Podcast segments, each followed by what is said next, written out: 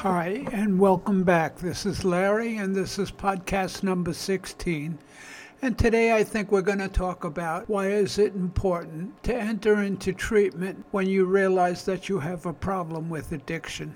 Let's try to analyze what causes addiction for so many. Let's say there's something that hurts us. Not everybody. Some people just get in with a group that's using and they uh, they too start to use and certain drugs are addicting and they need help getting out. Why would they get in with this group to begin with? Maybe there's something that causes pain that they don't even realize. Pain is, in most cases, what causes us to enter into addiction. It could be all sorts of pain.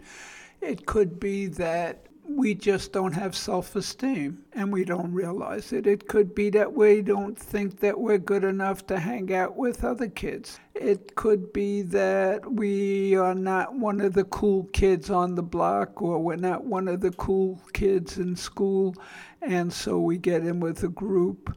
And when we use drugs, it makes us feel better and it helps build our self esteem. Let's ask ourselves a question Could this be a way of self medicating. We have a problem about our self esteem. Instead of going for help, we use drugs. What do we use the drugs for? We use the drugs to make us feel better, and sometimes it breaks down uh, boundaries that keep us from showing ourself and bringing out ourself and uh, sometimes there's shame or there's maybe maybe our parents told us that we you know look dumb when we tell jokes and stuff like that maybe they tell us we don't have good voices maybe they tell us that we're not smart in school maybe they tell us little things and we don't even realize that they're doing something that builds up inside us that we can't seem to break down or overcome. How do we do it? We get in with a group or we start taking a medication that helps us feel better and it spirals out of control. I would venture to say that there are more people out there, even people that are not using, that suffer from situations like this. Let's take, uh, we hear a lot of noise about a certain uh, Supreme Court justice who got into, supposedly got into, maybe he would have gotten into it because he's a very bright guy. Uh, he's a, a very bright attorney and he worked his way into the Supreme Court. He felt and he did away with affirmative action, but he felt that he couldn't get a job when he got out of law school because when they heard that he got into law school because of affirmative action, they felt he wasn't as qualified as somebody who didn't. Now, let's was that true? No. But that was something that he assumed to be true and didn't get help. He graduated in the 60s when racism was rampant in this country. I remember when I was on active duty in the National Guard, it was in the era of Vietnam. And uh, a buddy of ours, we went to a bar. Uh, where was it? Lake Charles, Louisiana, and they wouldn't let him in because he was black. That had nothing to do with his education. They didn't ask to see a diploma and say, sorry, you can't come in because of that. It was pure racism.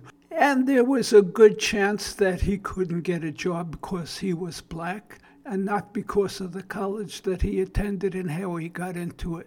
But he just took his thoughts and ran with it, and maybe he needed a little help. So we see that it's not limited to just people with uh, low self esteem, because he's a pretty smart guy. In most cases, people don't realize that they have pain inside when they become addicted to drugs. And I'll separate it out for ease of thought when they have, I'm addicted drugs and alcohol. But alcohol is a drug. And that's something that we all have to realize. I had people that, you know, separated it out. They would say, uh, I'm not an addict, I'm an alcoholic. At the break, when I used to attend family night meetings, and I'm a pharmacist, so I know my chemistry somewhat. I'm old now and I don't remember the structures like I used to, but I could still draw the chemical structure for ethyl alcohol when they came back. I'd stand up, go to the board where I drew the structure for ethyl alcohol and say, What is this? They'd look at me and say, I don't know, it looks like a drug. And I said, You're right. It's ethyl alcohol, it's a drug. Just the fact that they didn't see it as a drug seemed to make them feel a little better. I would tell them that the, the name of the disease is addiction, and what you use is the symptom of your disease. So if you want to separate out alcohol, you know, by all means, if that makes you feel better. But why do we enter into treatment?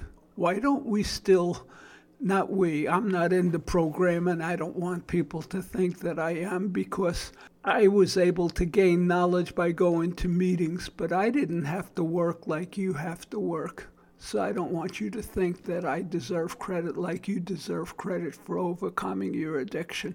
I just had to sit and learn, and learning, I feel, is not an easy task, but it's sure not up to what you have to go through to go into recovery and stay in recovery. And God bless. You sure do deserve all the credit in the world when you go into recovery, long term recovery. And uh, I'm not up against that. You are. And you deserve all that credit. There's a reason that health insurance companies pay for treatment. And there's a reason that there are so many treatment centers open now. And that's because something caused you to use. The therapists in these treatment centers are able, not all the time, but they're able to work on you and help to bring that pain to the surface. what could that pain be? I mentioned some of them. Maybe you grew up with a parent that said you can't do that, you're not smart enough. Some parents break up and children feel responsible for the breakup. Some kids uh, feel that they have to overreact and go into something that's going to bring them uniqueness where people look at them and say, oh, you know, a, a, an addict. And, uh, but they, they try to succeed at what they do and even try to succeed to be a cool addict until they realize that they're helpless and it's not cool. There's something to uh, the fact that watch how can I put this without causing a stampede of insults to me, because I don't like to be insulted. But I have the feeling that a lot of times people use for acceptance and to get into a clique, and they feel that there's a certain amount of coolness about the drug use initially. You know what you're doing when somebody uses heroin, they know it's not recreational anymore. They know that even though they tell themselves that they're going to use heroin only once a month, they know that's not going to happen because the group that they get into are using and they're going to use. And it's progressive and they're going to start using more and more. Very, very, very few people that I've met can control their heroin use and use it very seldom and not become addicted. Otherwise, I wouldn't have met them. Maybe there are people out there. I haven't met any. Well, of course, I meet people that are in treatment. What is it that brings you to use? There's something in there. Is it the pain that's inflicted or something buried deep in you that causes you to try to bring something to the top? Is it okay? I'm going to be cool. I never was cool before, but now I'm accepted and I'm cool. Is it trying to overcome that negativity that you've heard from your parents or friends, or maybe, maybe uh, your parents were like five foot four. Your dad was five foot four. He was short. You were short. You couldn't make teams. You weren't good in athletics. There was a, a lack of acceptance. Something caused pain, and you don't know what it is. Maybe you do, but you don't let it come to the surface. There is somebody in that treatment center that could try and find it. And not it's not always findable in your initial treatment. Otherwise, if they could bring it out and they could bring you into recovery and you would say, ah, that's what's been bothering me, and it could happen at every treatment, um, you wouldn't you wouldn't be going to treatment centers and relapsing and going to treatment centers and relapsing.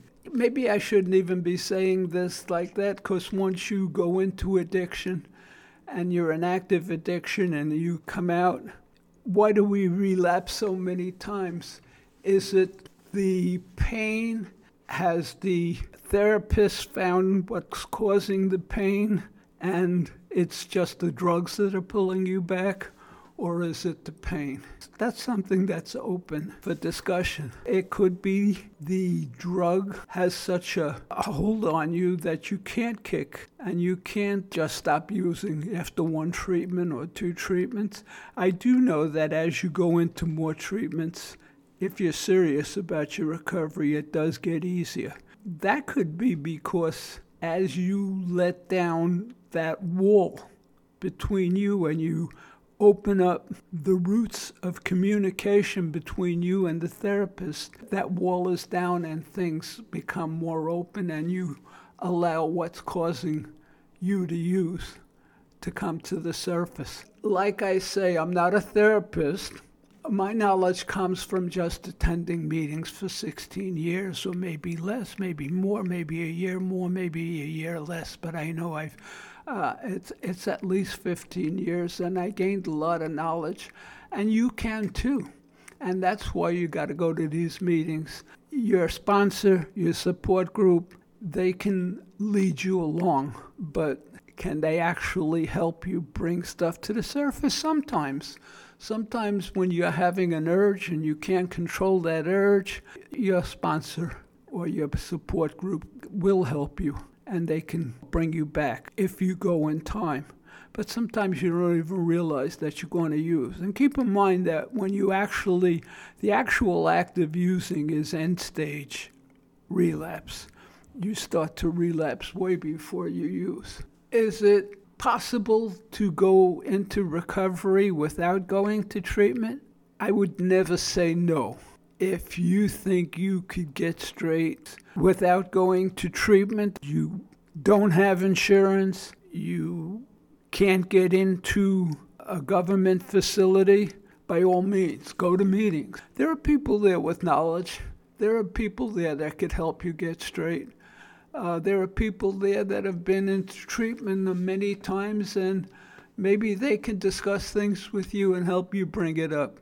I know when I had my halfway house, my sober living facility, I had a house manager. I could use his name because John passed from cancer. He, he was not an educated guy. He graduated high school. He had a, a New York City job with the Department of Sanitation, but he knew a lot about the disease and he would talk with the guys. And we had a fairly good rate of people staying clean and going into long term recovery. I attribute that to John because a lot of the guys that stayed in long term recovery weren't able to go into treatment again until their insurance would pay. In Broward County, where my facility was, there was a waiting line to get in, and John would talk to them and take them to meetings, and the guys at the meetings would talk to them. Sometimes they were able to keep them out if this happened, then it was a good thing that John did, and John was able to do it. But John wasn't a therapist. He did a good job. He deserves a lot of credit because he helped a lot of people, but he couldn't really help them get to the point that a therapist could. I am a strong believer in going into treatment.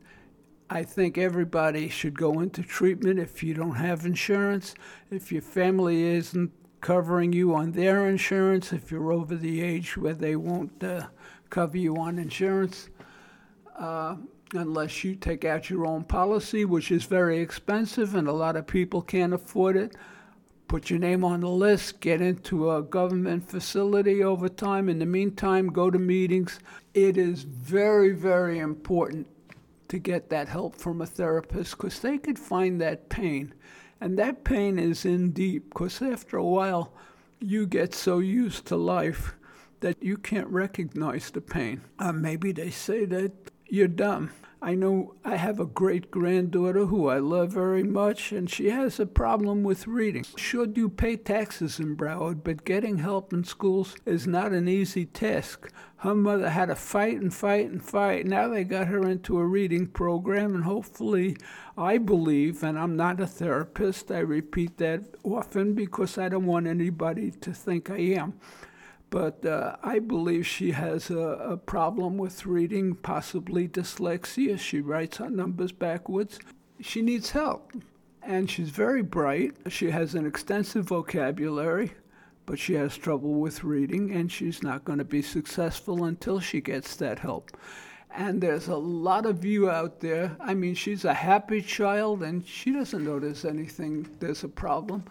Just like a lot of addicts, they just think that, you know, hey man, you know, using is cool.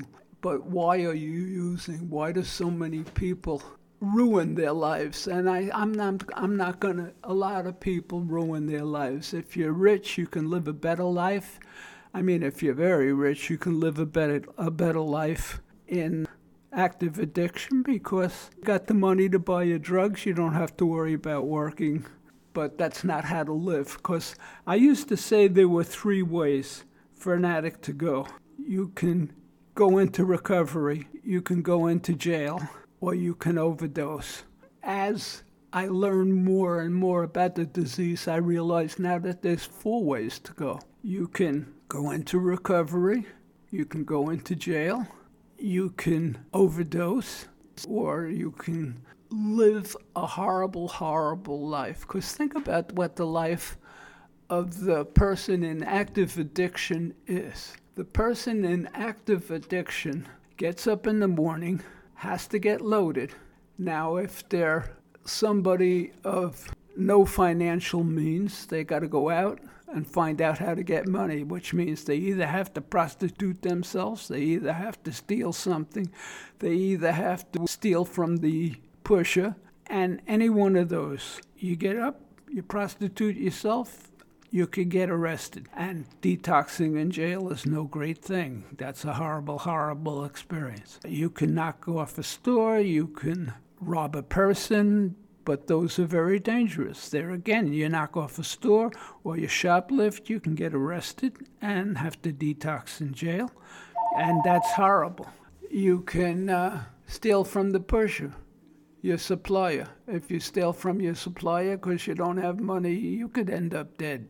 There's no problem in that. My daughter was a beautiful girl. They let her slide a little bit, but she was threatened a lot. There's always the possibility that when you use, you're going to overdose and die. So these are the things that they live with. And if you're rich, there's always the possibility you could overdose or die and get arrested all the money in the world won't keep you out of jail, and all the money in the world won't keep you alive if you overdose. What what else is there to think about when you're using? Getting better. And that's the most important thing to think about. So many people, so many people don't realize what the life of the addict is.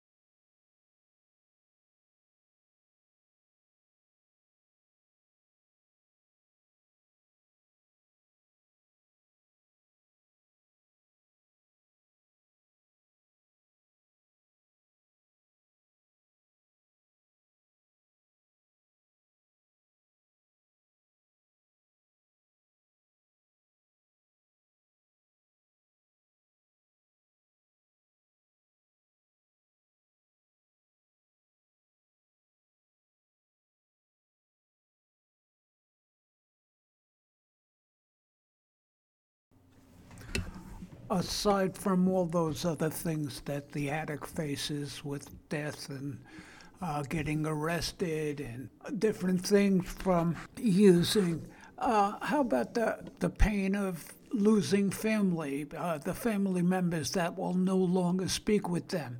The family members that disconnect from them and that they're living in the street or they're living in crash pads. They can no longer feel free to call their family, their loved ones, their children, if they happen to have been married when they started using. That's, that's another thing that happens. There's a lot of things that affect the addict, there's a lot of pain there. They've been divorced, let's say, and their children are forbidden. Uh, they, they're not allowed to see their children until they get straight, but yet they can't get straight. And just when things are going well for them and they're about to get visitation rights, they they relapse and start to use again. There's so many different angles and different things that tangents that things are coming at you from when you're in uh, active addiction and when you use.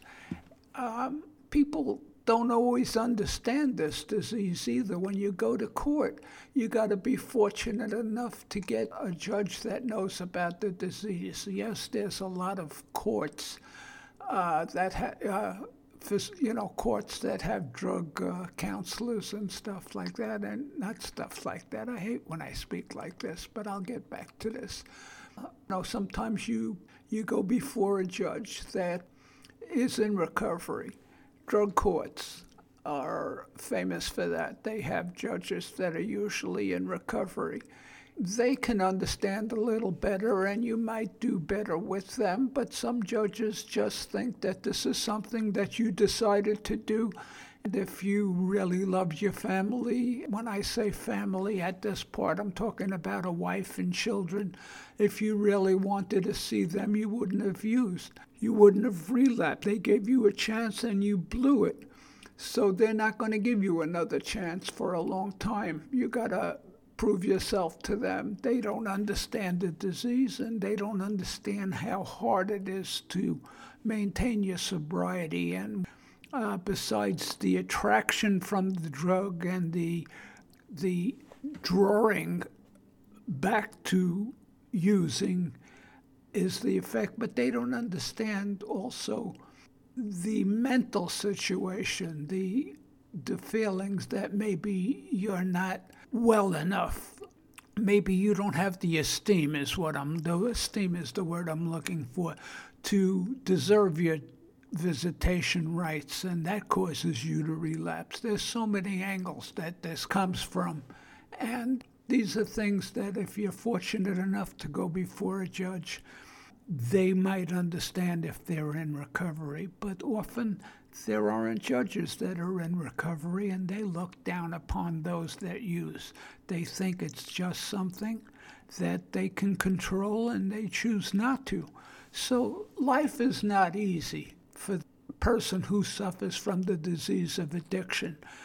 It, it's a hideous disease and it, it, there's so many different angles. I've, I've been going to meetings for 15, 16 years and I've learned so much about this disease, and people would say to me, Why do you keep going to meetings? Your daughter's passed. Why do you go?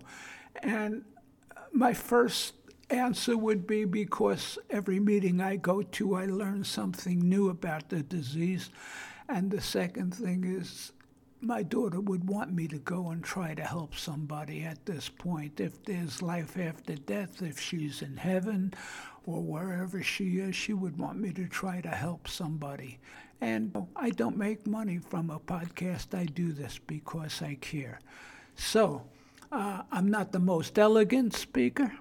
The 40 years of living in South Florida, I still maintain my Brooklyn accent. I am kind of running out of time, so I want to wish you all a safe week, and I hope you come back next week. I try to do a podcast every week, you know, bring things up. If you have any questions, I would appreciate that. You could probably even leave it on here now. I'm computer not bright, but uh, there's probably a place on this podcast where you could leave your questions, but if not, you can put it on my uh, email, which is addiction in the family now what at gmail.com. I want to let you know that if you want to know where you can find a good facility, call SAMHSA, S A M H S A, which is the Abuse and Mental Health Services Administration. Their phone number is 1 800 662 4357. And if you happen to know somebody that's hearing impaired, it's 1 800 487 4889. And I'd also like to take a moment to plug my book, which by some coincidence is Addiction in the Family Now What? It's available online through Amazon. And if you go to addiction in family at gmail.com, I believe we have a QR thing where you can get right to Amazon site. So I want to wish you all a safe week, a happy week. And again, you can send me in your questions, any questions you might have. I'll try to get to it within the week. And I want to thank you all for listening and